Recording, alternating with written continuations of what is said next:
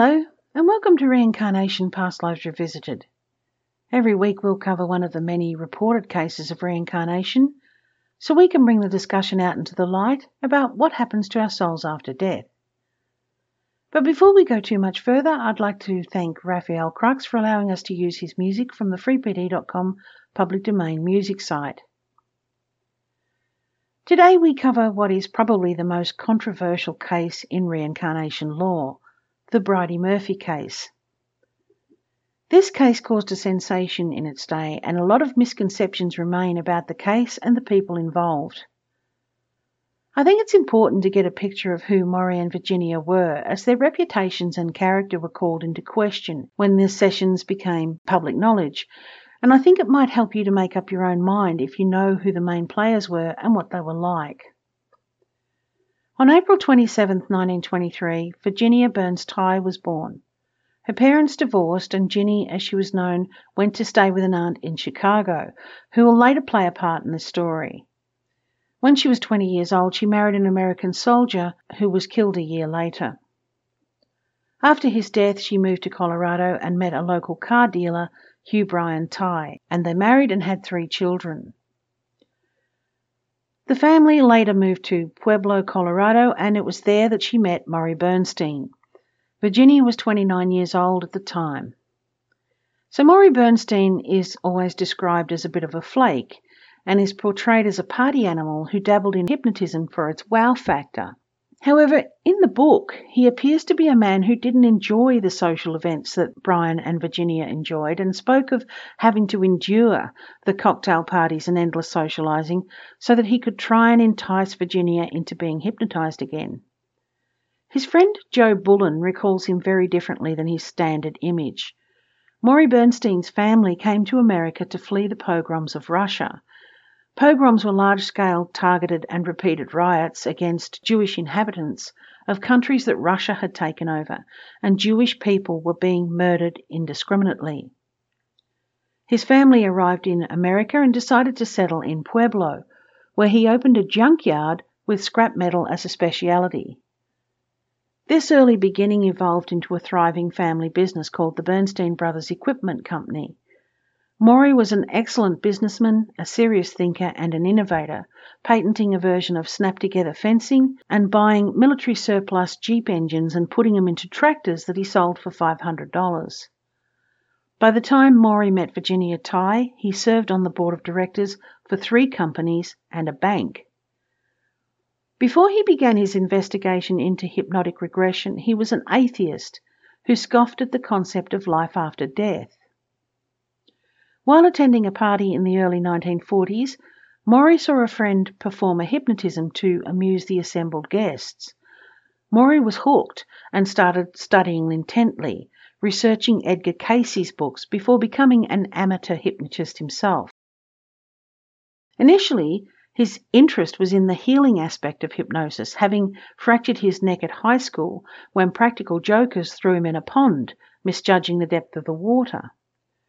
After months of arduous rehabilitation and still suffering from back pain and metabolism problems, he thought hypnotism might be the answer to his chronic pain problems. However, somewhat ironically, he was deeply disappointed to discover that he was incapable of being hypnotized himself. However, his interest remained and he found it gratifying to be able to help people suffering from health issues or trying to improve their lives. So, for several years, he treated people for stuttering, migraines, and other afflictions like smoking cessation and insomnia without charge. He then began experimenting with age regression and he became intrigued to see if there was anything that could be remembered from before the person's current life. Virginia Tighe and her husband were acquaintances of Morey Bernstein, and Bernstein didn't know the Tighes very well, but they moved in the same social circles. Ginny had agreed to let Bernstein hypnotize her twice before, hoping it might help alleviate her allergies. Morey found she was capable of entering a true trance state and could remember nothing of what had occurred when she woke up.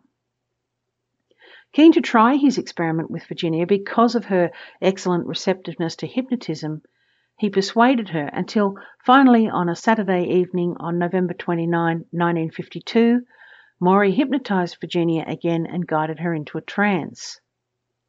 In the first session, Morey regressed Ginny to a time prior to her current life, wherein she started speaking in an Irish accent, saying she'd scratched the paint off a metal bed at the age of four and that she got an awful spanking.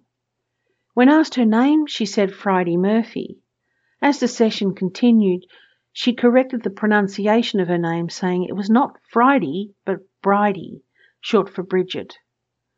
Morey took her to the age of eight and asked what year it was, and she said eighteen something, 1806.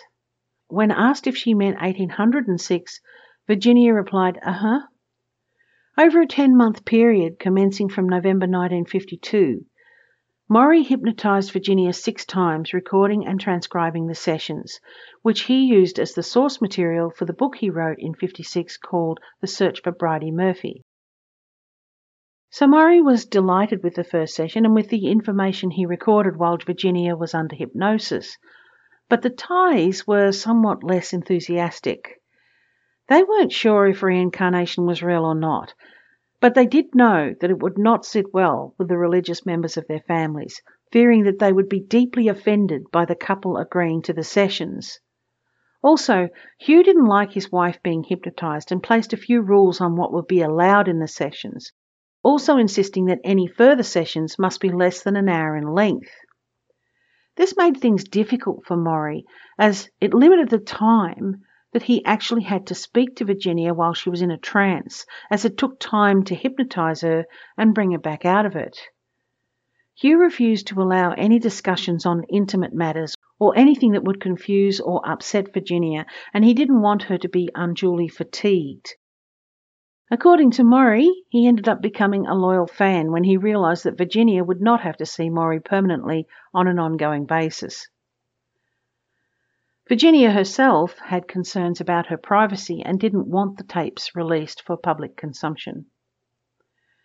Despite these concerns, the sessions did go ahead. Rumours started to percolate through the town of Pueblo that something was up. Shortly after the third session, a friend of Morey's researched details provided by Virginia about Bridie's life. Further verification efforts in Ireland were arranged following the final session and were carried out by an Irish law firm, librarians, and other investigators who were independent of Morey. The problem was that no registers of births, marriages, or deaths were maintained in the area before 1864, and it very quickly became apparent that finding information was going to be a lot more difficult than initially thought. So, as we mentioned, Morey Bernstein had written a book about the sessions, and it was due to be released in the fall of 1955. So, due to the time constraints, the decision was made to only include the information that had been confirmed by the early part of the year. And that would become a problem as the story unfolded further. The regressions were first published in three parts under the title The Strange Search for Bridie Murphy in the Empire, which was the Sunday magazine of the Denver Post, and that happened in September 1954. Morey's book was released in January 1956, and a second edition with added verifications was published in 1965. So, as mentioned before, Virginia Tighe did not want the tapes released and was worried about her privacy, so she was given the pseudonym of Ruth Simmons in the book. The Chicago Daily News, which was publishing the book as a serial, sent its London reporter to Ireland for three days to verify additional facts to no avail. However, William J. Barker, a reporter for the Denver Post, spent three weeks there and wrote a 12 page supplement entitled The Truth of Bridie Murphy on March 11, 1956, providing the information that he'd been able to verify. So the book became a bestseller almost as soon as it was published, spending 26 weeks on the New York Times bestseller list, with 200,000 copies sold in two months. Books on hypnosis increased their sales 25 fold, and LP records of the hypnosis sessions sold 30,000 copies. In 1956, Paramount Studios turned the book into a motion picture, starring Teresa Wright as Tighe, Louis Hayward as Bernstein, and four different actresses as Bridey Murphy at different stages in her life. So, as soon as the hypnotherapy sessions became common knowledge, Bridey Murphy fever took over. In today's terms, you'd say it went viral. People started having come as you were parties, newspapers ran cartoons of parents holding newborns and saying, Welcome back, and Walt McChrystal from the Doctors Club of Houston made a cocktail in Bridey Murphy's honour. I'll include the recipe on my Facebook page for those of you planning to have a come as you were party because I certainly am. So, from all of the above, it sounds like Bridey took the world by storm, but not everyone was delighted with Morey's recordings. The scientific and religious communities were extremely sceptical of the recollections, and both waded into the fray, bringing their considerable influence to bear. Morey's lack of time to find all of the facts now bit him hard, as the scientific community decried his research methods implying he was naive at being so quick to believe and publicise the tapes without doing proper research first. Christians were also up in arms, claiming that mankind is on earth to effectively prove his worth to God so that he may live in eternal peace with the Lord Almighty. They decried Bridey's account that she remained bound in a half life to the mortal plane and that there was no God in Bridey's version. The issue divided the interested parties into two camps the skeptics and the believers. The skeptics started to question the truth of Bridey's account and vigorously set upon throwing doubt upon Ginny's recollections.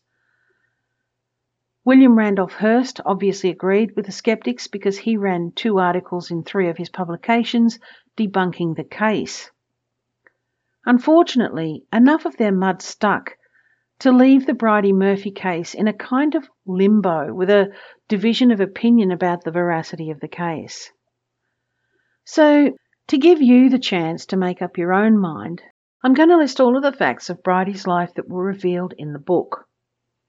I'm going to cover the story and the debunk at once, and I'm going to put the information listed in as much chronological order as I can, rather than in the order the events were transcribed, as I feel it'll make it a lot less confusing to listen to.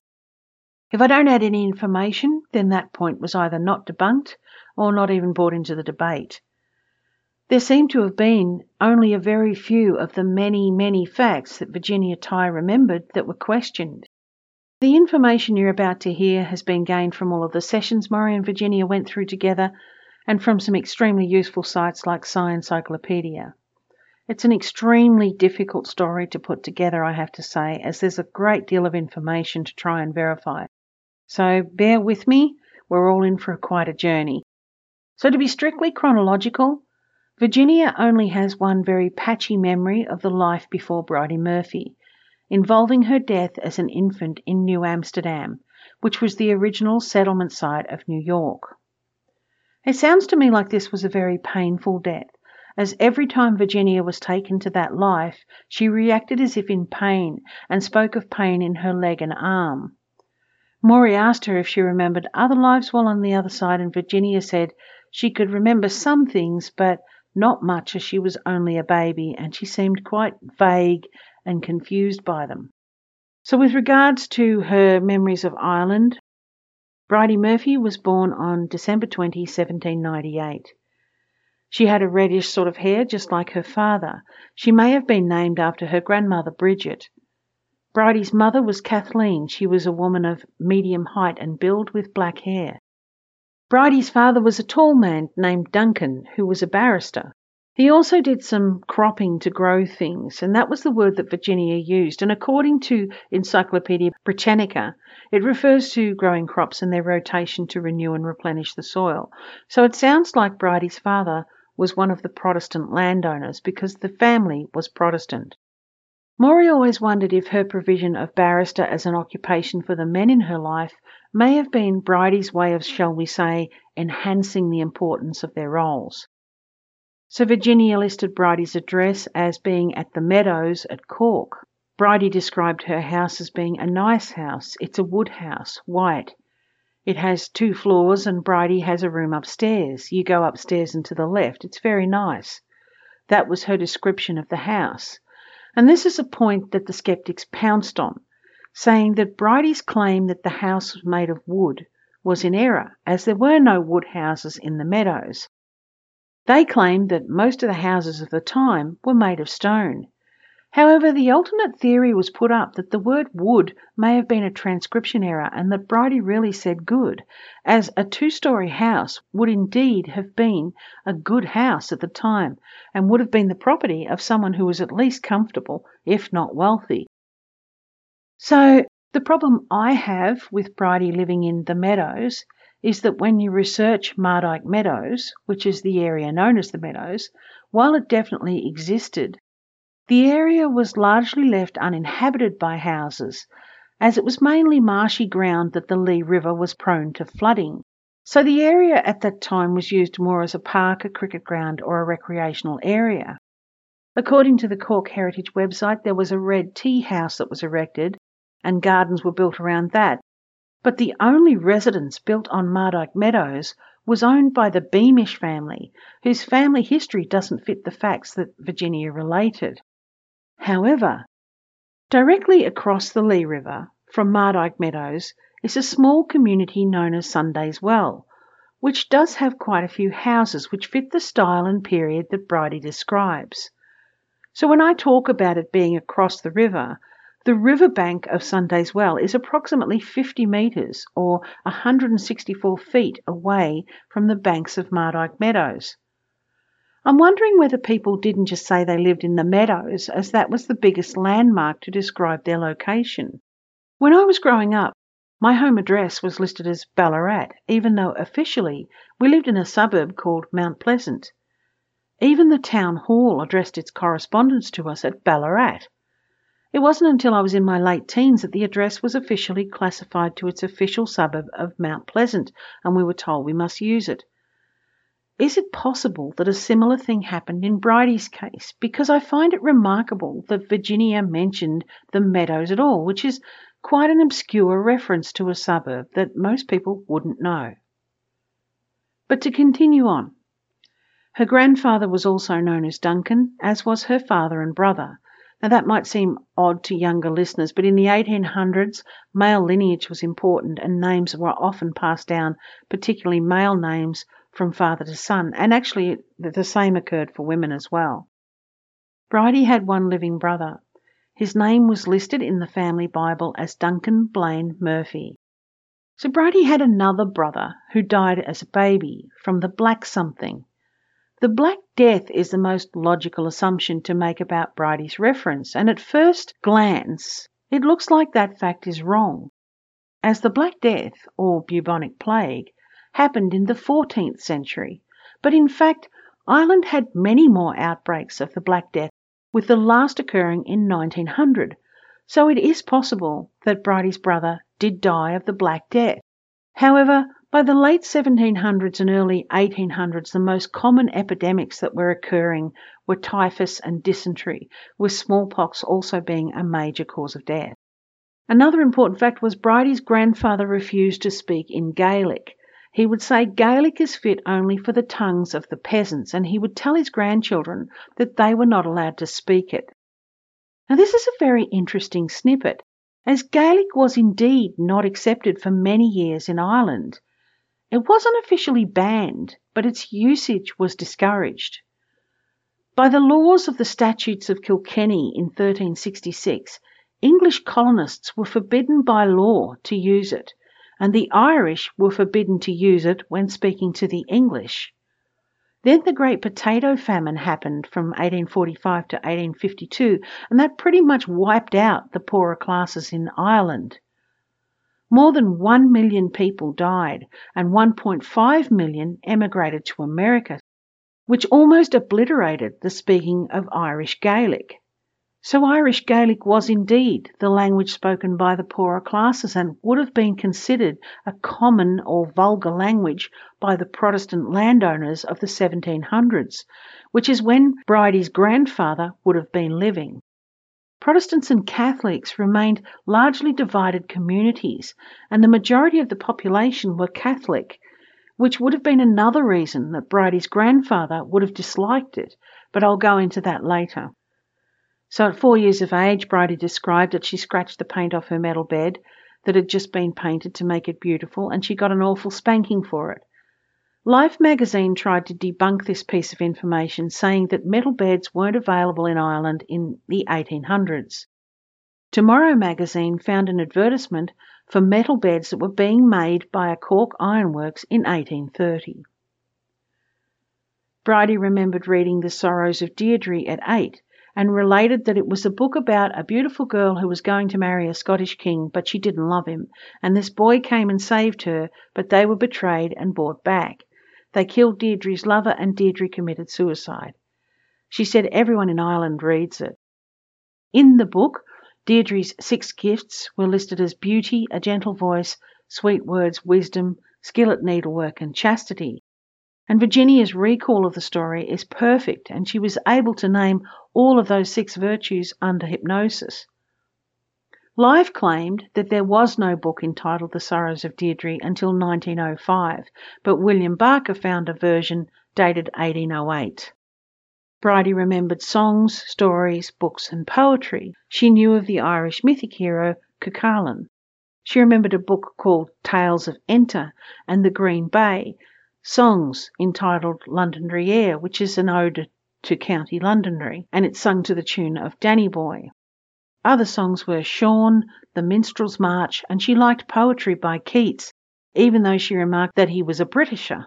One of the debunks that people often discuss is that at one point in her recollection, Bridie recounts that Brian had other names and that he was called Sean while he was in church, but she pronounces it Sian.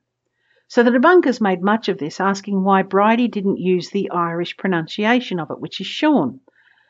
In fact, when coming across the name Sean, as in reference to the song I've just mentioned, Bridie does indeed say Sean. The only time she refers to Sean as Sian is when talking about Brian being called this in the church, which makes me wonder if the word she's thinking of sounds like Shian but isn't actually Sean. And why would he be called Sean in the church when his name was Brian? So Ginny, as Bridie, said she knew a dance called the Morning Jig. Bernstein asked her to perform it when awake, she hesitated at first on waking, but then, as Morey writes, suddenly her whole expression changed and her body became vibrantly alive. Her feet were flying out in a cute little dance.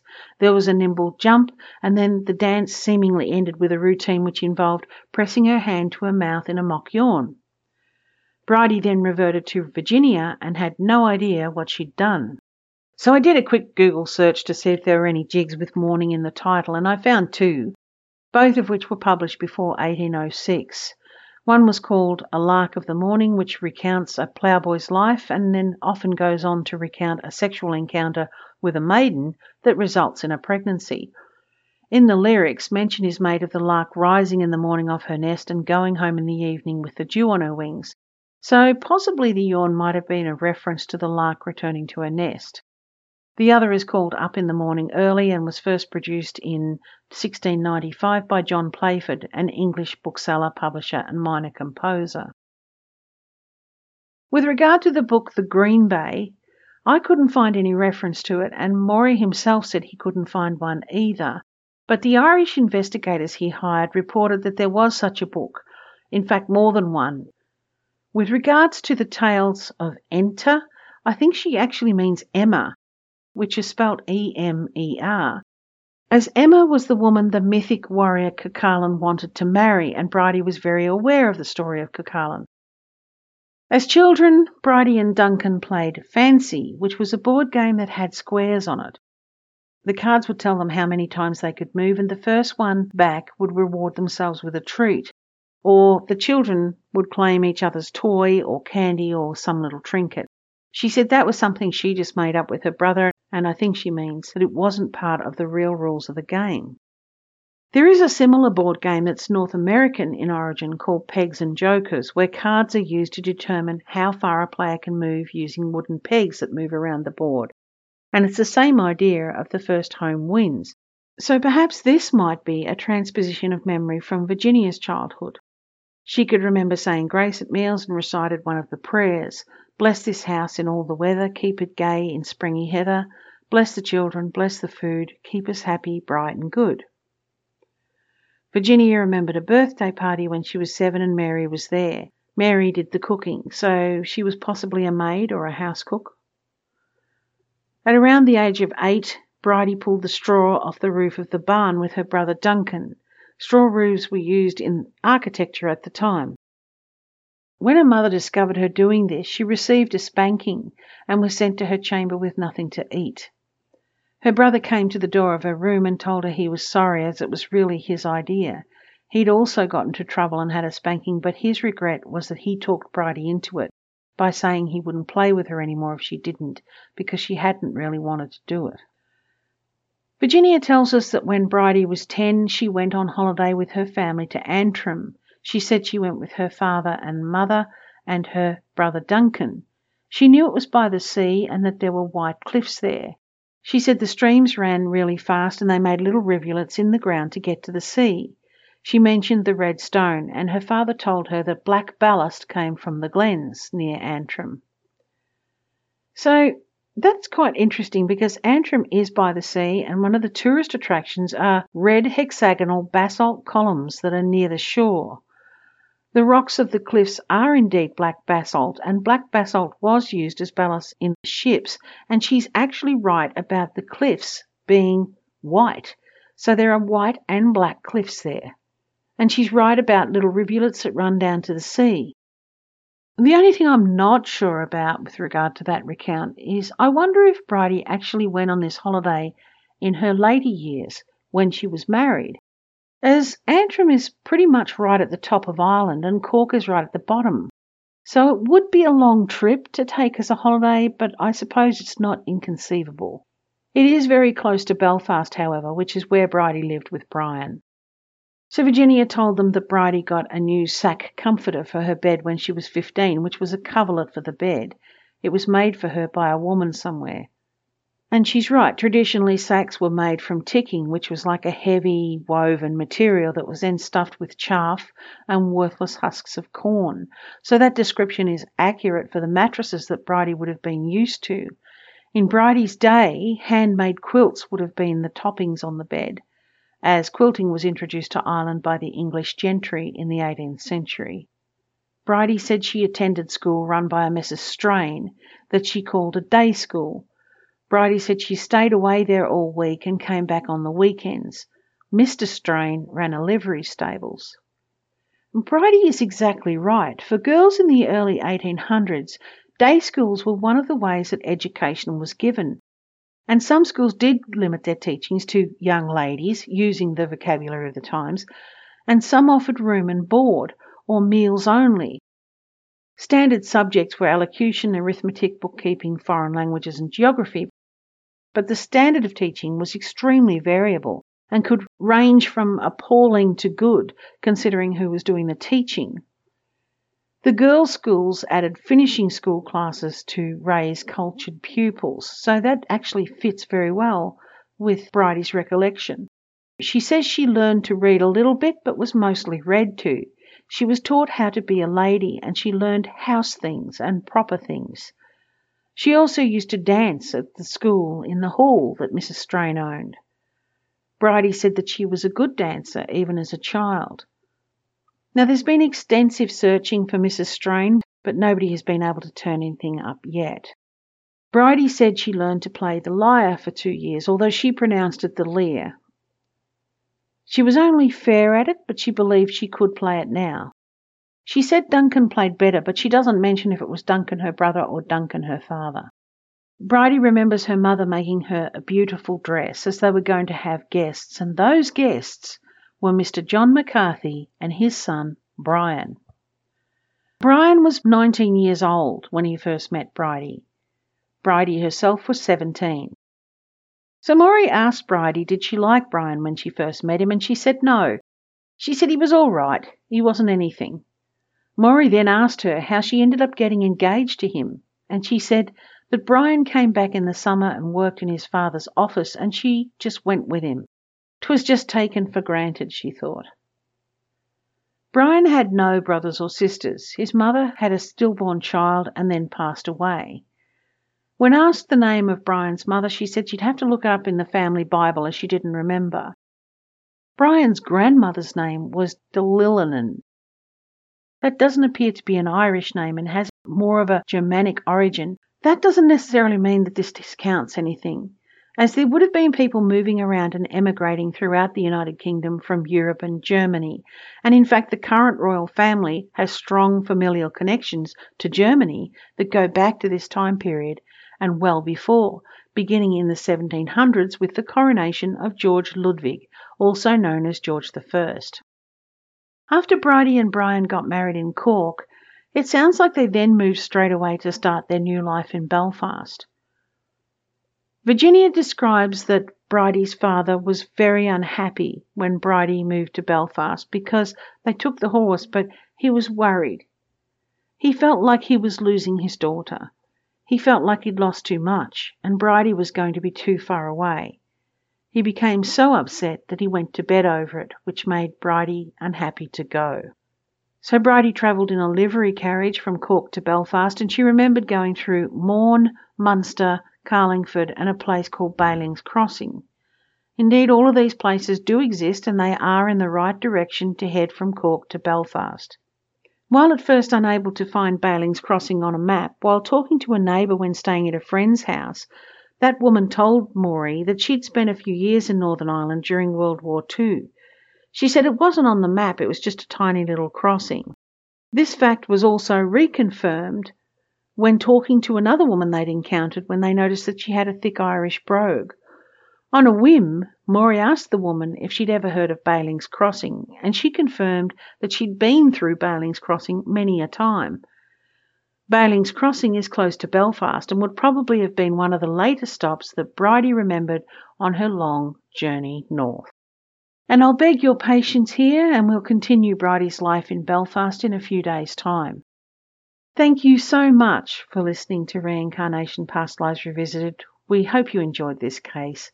If you have any interesting stories about reincarnation, or if you can relate your own past life experiences, I'd love to hear about them. And I can be contacted through my email at reincarnationplr at gmail.com or via my Facebook page called Reincarnation Past Lives Revisited. We'll be back again soon, hopefully in a few days, with the rest of this intriguing tale. But until then, remember you are unique and your life has a purpose.